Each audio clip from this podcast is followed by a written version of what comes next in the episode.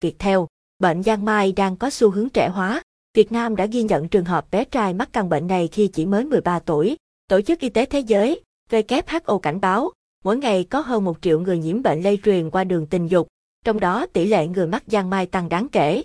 Báo cáo vừa công bố vào tháng 6 năm 2020 của WHO cho thấy, chỉ trong vòng một năm, cả thế giới ước tính có thêm 6,3 triệu ca giang mai, tăng lên hơn 70 triệu tổng số ca trên toàn cầu. WHO cho rằng các căn bệnh lây lan qua đường tình dục như giang mai đang là mối đe dọa sức khỏe dai dẳng trên thế giới. Bệnh lây truyền qua đường tình dục ở khắp mọi nơi, nó phổ biến hơn nhiều so với chúng ta nghĩ, gây ra tác động sâu sắc đến cả người lớn và trẻ em. Nếu không được điều trị, các bệnh này có thể dẫn đến những ảnh hưởng nghiêm trọng và mãn tính đối với bệnh nhân, bao gồm bệnh thần kinh, tim mạch, vô sinh, thai ngoài tử cung, thai chết lưu và tăng nguy cơ nhiễm HIV. Bà Teo giao ra WI, chuyên gia từ đơn vị nghiên cứu về sức khỏe sinh sản của WHO khẳng định. Năm 2016, giang mai là nguyên nhân gây ra khoảng 200.000 trường hợp thai chết lưu và tử vong sơ sinh. Giang mai cũng là một trong những nguyên nhân hàng đầu khiến nhiều trẻ sơ sinh tử vong nhất trên toàn thế giới. Bệnh giang mai là gì? Giang mai là căn bệnh xã hội nguy hiểm chỉ đứng sau HIVS, bệnh do một loại vi khuẩn có tên là xoắn khuẩn giang mai, Treponema pallidum gây nên.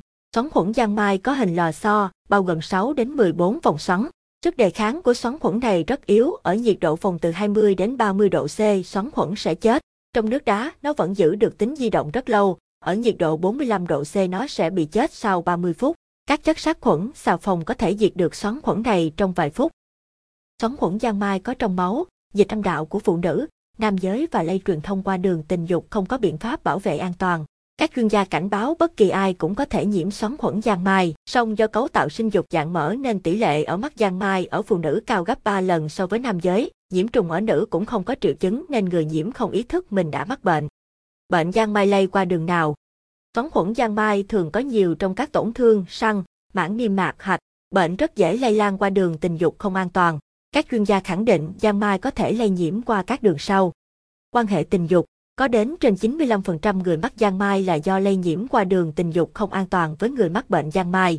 Da và niêm mạc trên cơ quan sinh dục của người bệnh thường có rất nhiều tổn thương, xoắn khuẩn giang mai có trong các vết loét tổn thương sẽ tiếp xúc với người lành và gây bệnh. Viêm nhiễm gián tiếp, tuy là trường hợp hiếm gặp nhưng vẫn có thể xảy ra trường hợp nhiễm giang mai gián tiếp. Nguyên nhân chủ yếu là do người lành tiếp xúc trực tiếp với những vật dụng có chứa xoắn khuẩn giang mai mà người bệnh đã sử dụng như dao cạo, khăn tắm, khăn mặt, đồ lót. Đường máu, Lây nhiễm qua đường máu do truyền máu hoặc dùng chung kim tiêm là cách truyền bệnh nhanh nhất và nguy hiểm nhất. Nếu lây nhiễm qua đường máu, người bị nhiễm sẽ không mang các biểu hiện giai đoạn đầu mà trực tiếp có các triệu chứng ở giai đoạn 2 của bệnh giang mai. Nhiễm trùng nhau thai Giang mai có thể truyền nhiễm từ mẹ sang thai nhi thông qua nhau thai trong 4 tháng đầu thai kỳ, gây nhiễm trùng vào thai, tăng nguy cơ sảy thai, sinh non, thai chết lưu. Nhiễm trùng đường sinh Trẻ sơ sinh có thể nhiễm giang mai từ mẹ khi chưa qua đường sinh nở tự nhiên, Thời gian ủ bệnh giang mai, giang mai diễn biến nhiều năm, có thể lên đến 10, 20 hoặc 30 năm, có khi phải sống với bệnh cả đời. Bệnh có lúc trầm trộ, có lúc diễn biến thầm lặng không có triệu chứng đặc biệt. Điều này làm cho người mắc giang mai lầm tưởng mình đã khỏi bệnh và có thể thể lây truyền cho thế hệ sau. Khi xâm nhập vào cơ thể, xoắn khuẩn giang mai phải mất một khoảng thời gian ngắn để vào máu, sau đó mới tác động đến các vị trí tổn thương và gây ra các biểu hiện. Thời gian ủ bệnh có thể kéo dài từ 3 đến 90 ngày, Giai đoạn này người bệnh có thể không biểu hiện bất kỳ triệu chứng gì nhưng vẫn có khả năng lây nhiễm cho người khác. Thời gian trung bình ủ bệnh giang mai trong khoảng 3 tuần. Thông thường các biểu hiện của bệnh giang mai thấy rõ sau 2 đến 4 tuần sau phơi nhiễm xoắn khuẩn. Dấu hiệu, triệu chứng nhận biết bệnh giang mai. Giang mai giai đoạn 1, giai đoạn nguyên phát. Đây là giai đoạn rất quan trọng để phát hiện và điều trị bệnh giang mai kịp thời. Giai đoạn này có thể thấy một hoặc một vài vết loét, biểu hiện cứng, tròn, không đau. Do không đau nên những vết loét thường không được chú ý, chúng xuất hiện kéo dài từ 3 đến 6 tuần và tự lành. Ngay cả khi vết loét đã khỏi, việc điều trị vẫn cần được tiếp tục để ngăn chặn khả năng bệnh chuyển sang giai đoạn thứ phát. Giang mai giai đoạn 2, giai đoạn thứ phát. Ở giai đoạn thứ phát, người bệnh có thể bị phát ban da có thể xảy ra đồng thời với tình trạng tổn thương vùng màng nhầy niêm mạc như vết loét vùng miệng, âm đạo hoặc hậu môn. Giai đoạn thứ phát thường khởi đầu bằng các phát ban tại một hoặc nhiều vùng trên cơ thể. Nốt ban đối xứng màu hồng, còn gọi là đào ban giang mai vì nhìn rất giống hình ảnh hoa đào màu đỏ hồng hoặc hồng tím, ấn vào thì mất, không nổi cao trên mặt da, không bong vảy, không tự mất đi. Những triệu chứng khác trong giai đoạn này có thể bị bao gồm sốt, sưng tuyến hạch, đau họng, rụng tóc, nhức đầu, sụt cân, đau cơ và mệt mỏi, cảm thấy rất mệt. Các biểu hiện này sẽ biến mất dù có chữa trị hay không.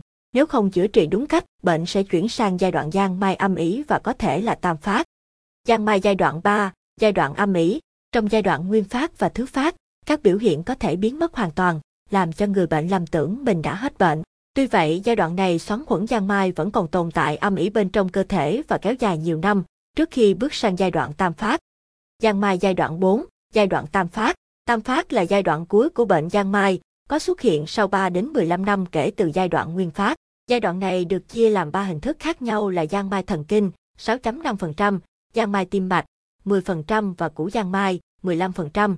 Trong đó, giang mai thần kinh gây viêm màng não, thoái hóa não, dẫn đến động kinh, đột quỵ, ảo giác, giang mai tim mạch gây ra phình động mạch chủ, và củ giang mai có khả năng làm biến dạng khuôn mặt người bệnh. Giang mai bẩm sinh Giang mai bẩm sinh là bệnh xảy ra khi người mẹ mắc giang mai truyền sang cho con trong thai kỳ hoặc trong quá trình sinh nở. Giang mai bẩm sinh có thể tác động đến sức khỏe thai nhi, gây ra tình trạng sinh non, sinh nhẹ cân và sảy thai. Có đến 40% em bé sinh ra từ người mẹ mắc bệnh giang mai đã tử vong. Hầu hết trẻ mắc giang mai bẩm sinh nếu sống sót sau khi chào đời đều có thể phát triển bình thường.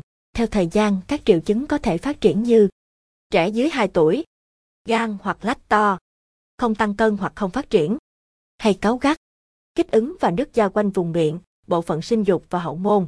Phát ban xuất hiện mụn nước, đặc biệt là lòng bàn tay, bàn chân. Bất thường xương, chảy nước mũi. Trẻ trên 2 tuổi và người lớn. Có bất thường về răng, cụ thể là răng cửa hút dinh son. Đau xương, mù, đục giác mạc, giảm thính lực hoặc điếc, biến dạng mũi. Có các mảng màu xám, giống như chất nhầy xung quanh hậu môn và âm đạo. Xét nghiệm bệnh giang mai Xét nghiệm giang mai được xem là phương pháp hữu dụng để góp phần chẩn đoán căn bệnh xã hội này. Giữa các giai đoạn giang mai, nếu không có triệu chứng lâm sàng thì bệnh được gọi là giang mai kín và chỉ có thể xét nghiệm huyết thanh. Hiện nay để phát hiện sớm căn bệnh xã hội nguy hiểm này, có một số xét nghiệm cần được thực hiện như soi kính hiển vi trường tối. Đây là xét nghiệm dành cho bệnh nhân giang mai ở giai đoạn đầu. Lúc này xoắn khuẩn giang mai chưa xâm nhập sâu vào máu nên có thể soi được bằng kính hiển vi trường tối. Người bệnh sẽ được lấy mẫu vật để soi dưới kính hiển vi tìm xoắn khuẩn. Các mẫu vật có thể là vết loét, dịch âm đạo, dịch niệu đạo. Sàng lọc RPR Xét nghiệm RPR là phương pháp nhằm kiểm tra, sàng lọc nguy cơ mắc giang mai.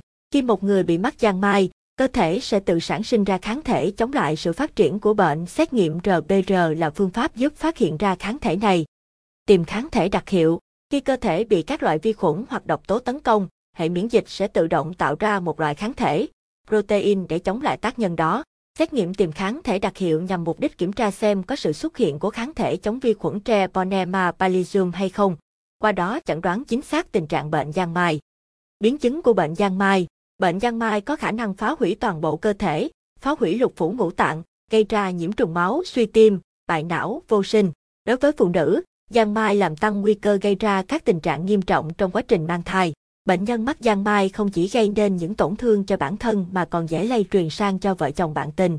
Giang mai gây ảnh hưởng đến chất lượng cuộc sống, hạnh phúc gia đình, gây nên tình trạng sức mẻ, vợ chồng nghi kỵ không tin tưởng nhau, dẫn đến đổ vỡ trong hôn nhân.